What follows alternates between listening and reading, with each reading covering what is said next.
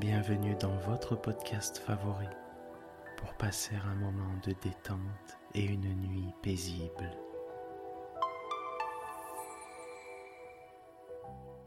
Installez-vous confortablement et profitez chaque soir de votre moment de relaxation avec le podcast Dormir sans souci.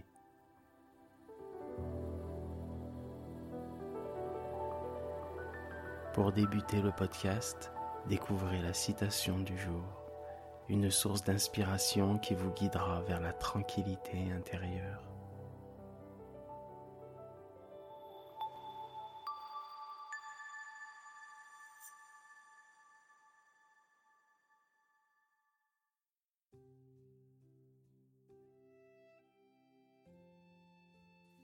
Notre citation du jour nous a été envoyée par notre abonné François de Nantes. Une parole honnête fait impression quand elle est dite simplement. Cette citation de William Shakespeare nous rappelle l'importance de la sincérité dans nos communications. Elle nous encourage à être authentiques dans nos paroles, simples, doux et bienveillants Souvent, nous pouvons être tentés d'utiliser des discours sophistiqués. Cependant, la véritable puissance des mots réside bien dans leur douceur et leur simplicité. Nous pouvons ainsi toucher les cœurs des autres de manière bien plus profonde que par des discours artificiels. En souhaitant le bien nous pouvons créer une connexion plus forte avec notre interlocuteur.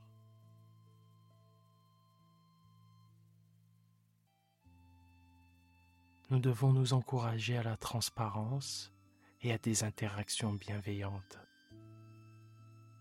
Parler avec le cœur, faire preuve d'honnêteté, de sincérité, voilà bien des façons de faire perdurer des relations saines Soyons bons les uns envers les autres. Merci François.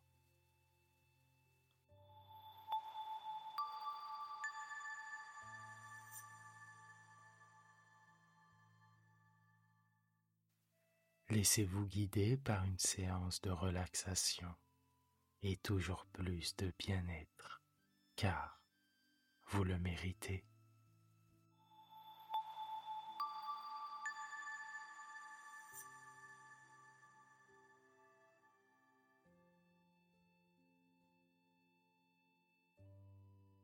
Allongez-vous confortablement.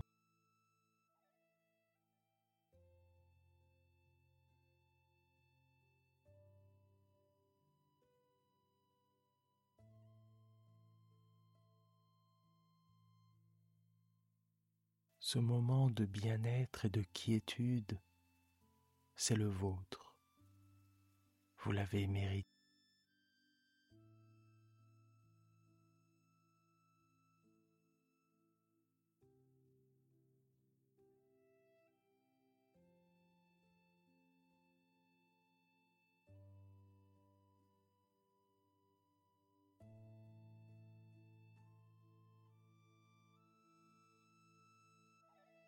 Inspirez profondément par le nez.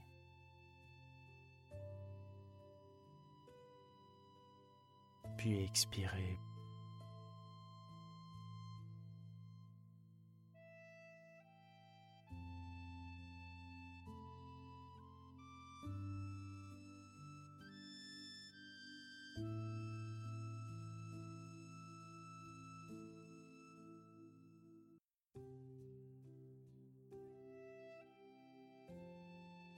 Détendez vos muscles.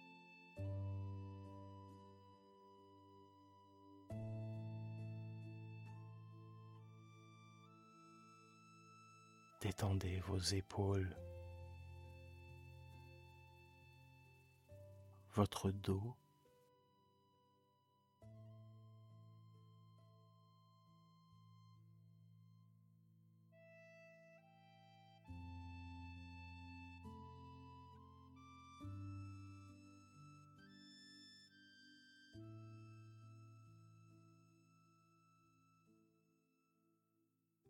profiter de cet instant.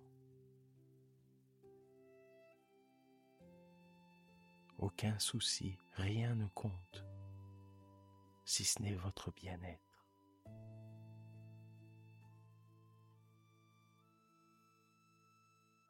Et n'oubliez pas, vous êtes une personne formidable.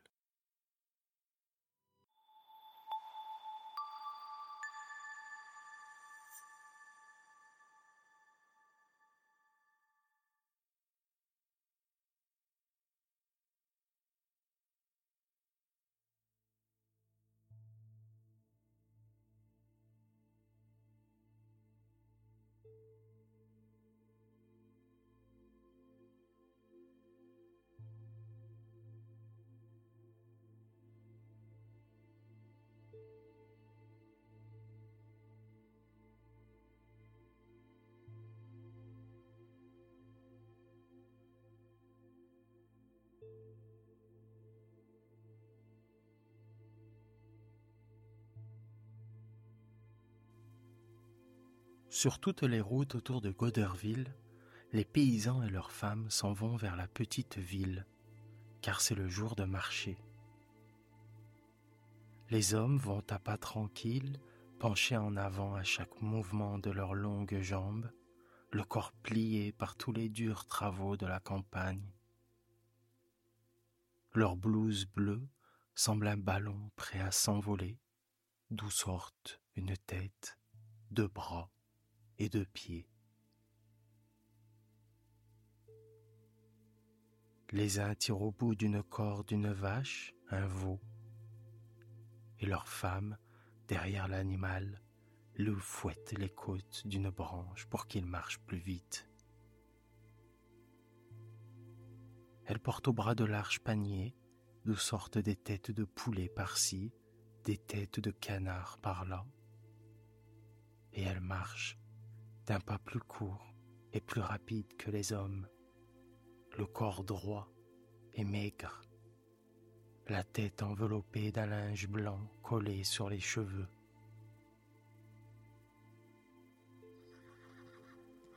Puis une voiture passe, tirée par un petit cheval.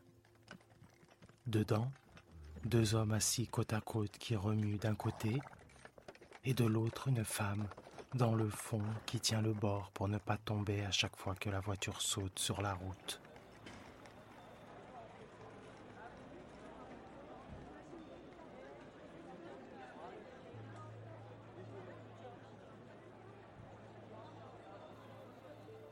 Sur la place de Coderville, il y a une foule, une foule d'hommes et de bêtes mélangées. Au-dessus de cette foule, on voit les cornes des bœufs et les hauts chapeaux à longs poils des paysans riches.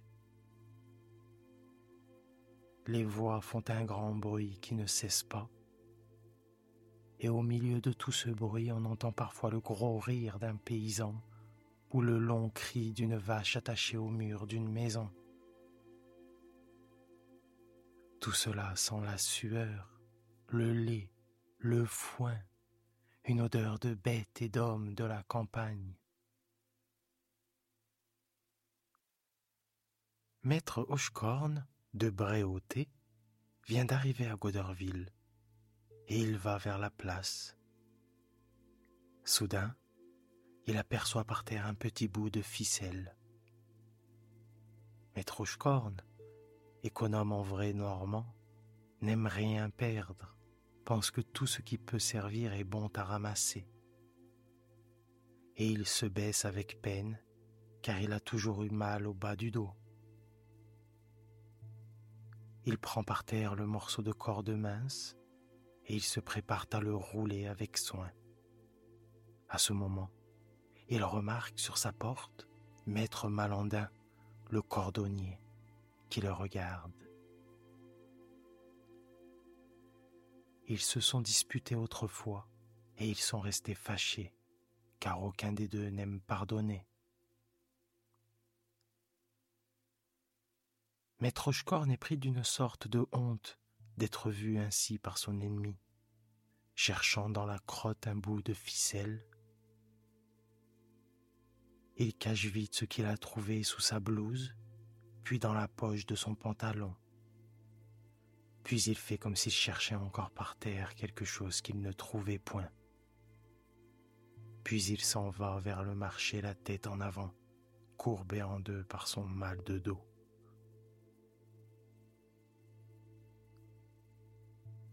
Il se perd aussitôt dans la foule qui crie et qui remue lentement en discutant les prix. Les paysans touchent le ventre des vaches, s'en vont, reviennent, hésitants, ayant peur d'être trompés, n'osant jamais se décider, regardant avec soin l'œil du vendeur, puis le corps de la bête. Les femmes, après avoir posé à leurs pieds leurs grands paniers, en ont tiré leurs volailles qui sont couchées par terre, attachées par les pattes, l'œil inquiet. Elles écoutent le prix que leur dit le client, ne veulent pas baisser le leur, l'air dur, le visage immobile, ou bien tout à coup, elles se décident à le baisser et crient au client qui s'en va lentement. C'est d'accord, maître intime, je vous le donne. Puis peu à peu, la place devient vide, et quand midi sonne, ceux qui habitent trop loin s'en vont dans les restaurants.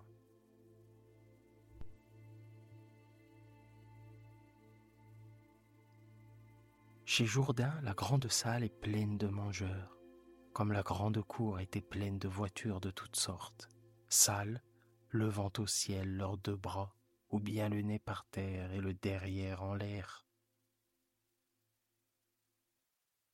tout contre les mangeurs assis à table, l'immense cheminée, pleine d'un feu clair, chauffe le dos de ceux qui sont rangés à droite. Trois broches tournent, chargées de poulet et de viande de bœuf, et une délectable odeur s'envole de la cheminée, rend tout le monde gai et donne une grande envie de manger.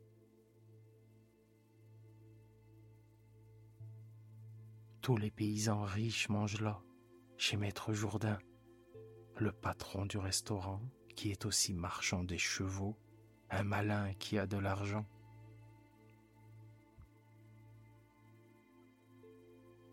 Les plats passent, se vident comme des bouteilles de cidre jaune.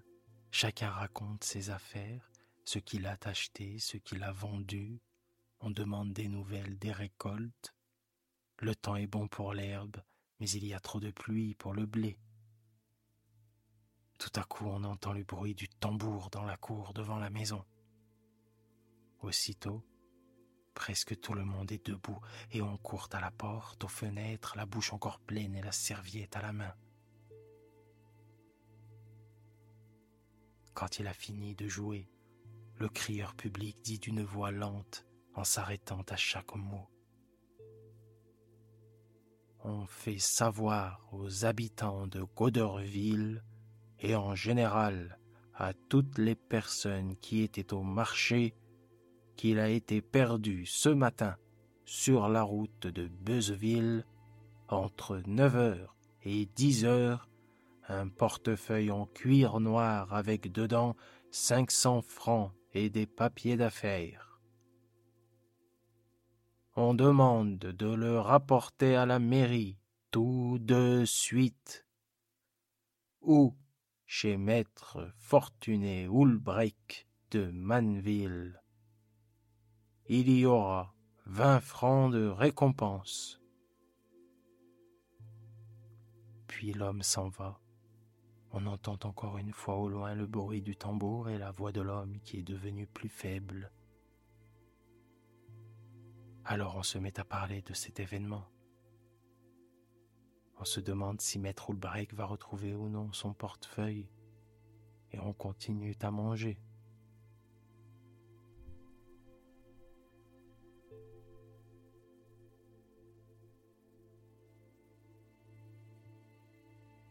On finit le café quand un gendarme paraît à la porte.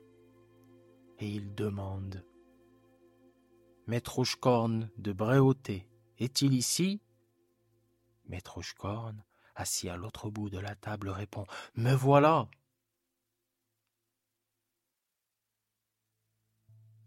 Et le gendarme reprend. Maître Schkorn, voulez-vous, s'il vous plaît, venir avec moi à la mairie? Monsieur le maire voudrait vous parler. Le paysan, étonné, inquiet, boit d'un coup son petit verre, se lève, il est plus courbé encore que le matin, car les premiers pas après chaque repos sont particulièrement difficiles. Et il se met en route en répétant Me voilà, me voilà.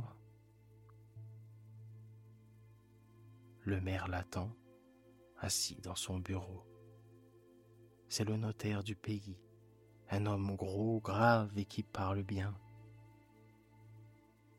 Maître Schkorn, on vous a vu ce matin ramasser sur la route de Beuzeville le portefeuille perdu par Maître Ulbrich de Manville. Le paysan, très étonné, regarde le maire. Il a peur déjà sans comprendre pourquoi. Moi? Moi, j'ai ramassé le portefeuille? Oui, vous-même. Je le jure, je ne l'ai même pas vu. On vous a vu. On m'a vu, moi? Qui m'a vu? Maître Malandin, le cordonnier. Alors le vieux se rappelle, comprend et rougissant de colère. Ah, il m'a vu, ce bon. Il m'a vu ramasser cette ficelle-là. Tenez, monsieur le maire. Et cherchant au fond de sa poche, il en retire le petit bout de corde. Mais le maire ne le croit pas et remue la tête. Vous ne me ferez pas croire, maître Rochecorne, que monsieur Malandin, qui est un homme sérieux, a pris ce fil pour un portefeuille. Le paysan, furieux, lève la main, crache de côté pour jurer qu'il dit la vérité. Et il répète C'est pourtant la vérité, c'est pourtant la vérité du bon Dieu, la sainte vérité, monsieur le maire. Là, je le jure, c'est la vérité. Le maire reprend. Après avoir ramassé le portefeuille, vous avez également cherché longtemps dans la boue pour voir si une pièce de monnaie n'était pas tombée. Le bonhomme étouffe de colère et de peur. Comment peut-on dire comment comment peut-on dire des mensonges comme ça pour faire du mal à un honnête un honnête homme? Comment peut Et il crie, il crie, mais on ne le croit pas. On fait venir devant lui maître Malandin, qui répète ce qu'il a dit. Il se dispute en criant pendant une heure. Maître Hochkorn demande qu'on cherche dans ses poches. On ne trouve rien sur lui. Enfin, le maire, très hésitant, le laisse partir en disant qu'il va prévenir le juge et demander des ordres.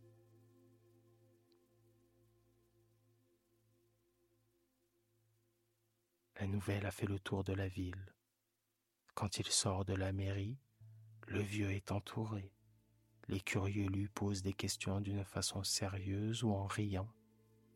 Mais personne n'est en colère contre lui. Et il se met à raconter l'histoire de la ficelle. On ne le croit pas. On ne le croit pas. On rit. Et il va, arrêté par tous, arrêtant ses amis, recommençant sans fin son histoire et jurant qu'il dit la vérité, montrant ses poches retournées pour prouver qu'il n'a rien. Et on lui dit Vieux malin, vieux malin, va. Et il se fâche, se met en colère, devient furieux comme s'il avait la fièvre. Il est malheureux de ne pas être cru. Il ne sait que faire et raconte toujours son histoire. La nuit vient, il faut partir. Il se met en route avec trois voisins à qui il montre la place où il a ramassé le bout de corde, et tout le long du chemin il parle de son aventure. Le soir il fait un tour dans le village de Bréauté pour dire à tout le monde. Il ne rencontre que des gens qui ne le croient pas. Il en est malade il en est malade toute la nuit. Le lendemain, vers une heure de l'après-midi, Marius Pommel, l'employé de ferme de maître breton, cultivateur à Imoville rend le portefeuille et son contenu à Maître Ulbrich. Cet homme dit qu'il a trouvé le portefeuille sur la route, mais comme il ne sait pas lire, il l'a rapporté à la maison et l'a donné à son patron. La nouvelle fait le tour du pays. Maître Schkorn l'apprend. Aussitôt il fait un tour et commence à raconter son histoire en ajoutant la fin. Il triomphe. Il disait Ce qui rendait triste, c'est point la chose, comprenez-vous, c'est le mensonge. Il n'y a rien qui vous fait plus de mal qu'un mensonge. Tout le jour il parle de son aventure, il la raconte sur les routes aux gens qui passent, au café aux gens qui boivent, à la sortie de l'église le dimanche. Il arrête les gens qu'il ne connaît pas pour la leur dire. Maintenant il est tranquille. Et pourtant, quelque chose le gêne, mais il ne sait pas très bien ce que c'est. On a l'air de sourire en l'écoutant. On ne paraît pas convaincu. Et il lui semble sentir des propos derrière son dos.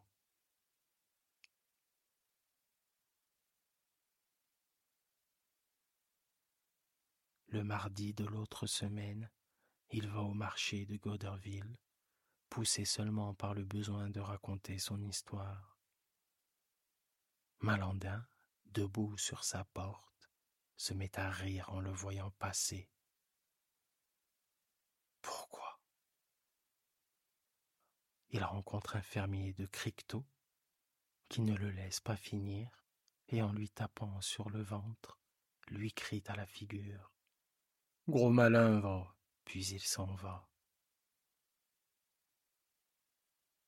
Maître reste là, étonné et de plus en plus inquiet.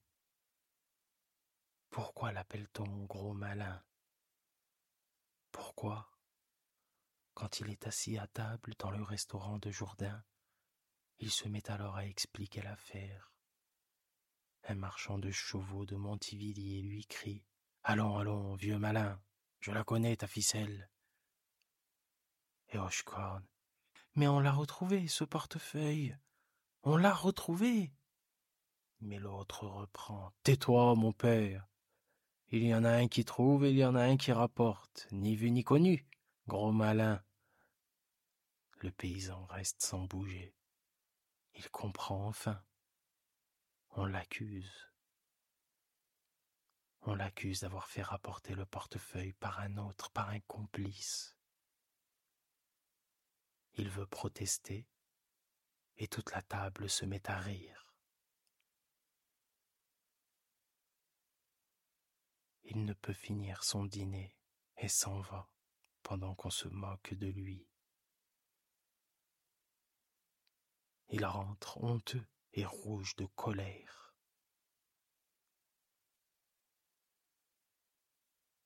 Il sait que s'il avait trouvé ce portefeuille, peut-être il l'aurait gardé, car il est malin, comme tous les Normands. Et cette idée le rend encore plus malheureux. Il pense que c'est impossible à prouver son innocence, car tout le monde sait qu'il est malin. Et il se sent frappé au cœur par les accusations injustes des gens. Alors il recommence à raconter l'aventure, en la rendant chaque jour plus longue. Il ajoute chaque fois des raisons nouvelles. Il répète qu'il n'a pas volé. Il jure de plus en plus fort qu'il dit la vérité. Il prépare tout cela pendant ses heures de solitude, l'esprit uniquement occupé par l'histoire de la ficelle. Et on le croit de moins en moins car ce qu'il explique est de plus en plus compliqué et difficile à comprendre. Ça, ce sont des explications de menteur, dit-on derrière son dos. Et il le sent, devient de plus en plus inquiet, se fatigue en faisant des efforts inutiles. Et il maigrit de jour en jour. Et les moqueurs maintenant lui faisaient raconter la ficelle pour s'amuser, comme on fait raconter la guerre aux soldats qui a fait campagne. Son esprit, durement frappé, devient malade. Vers la fin de décembre, il se couche.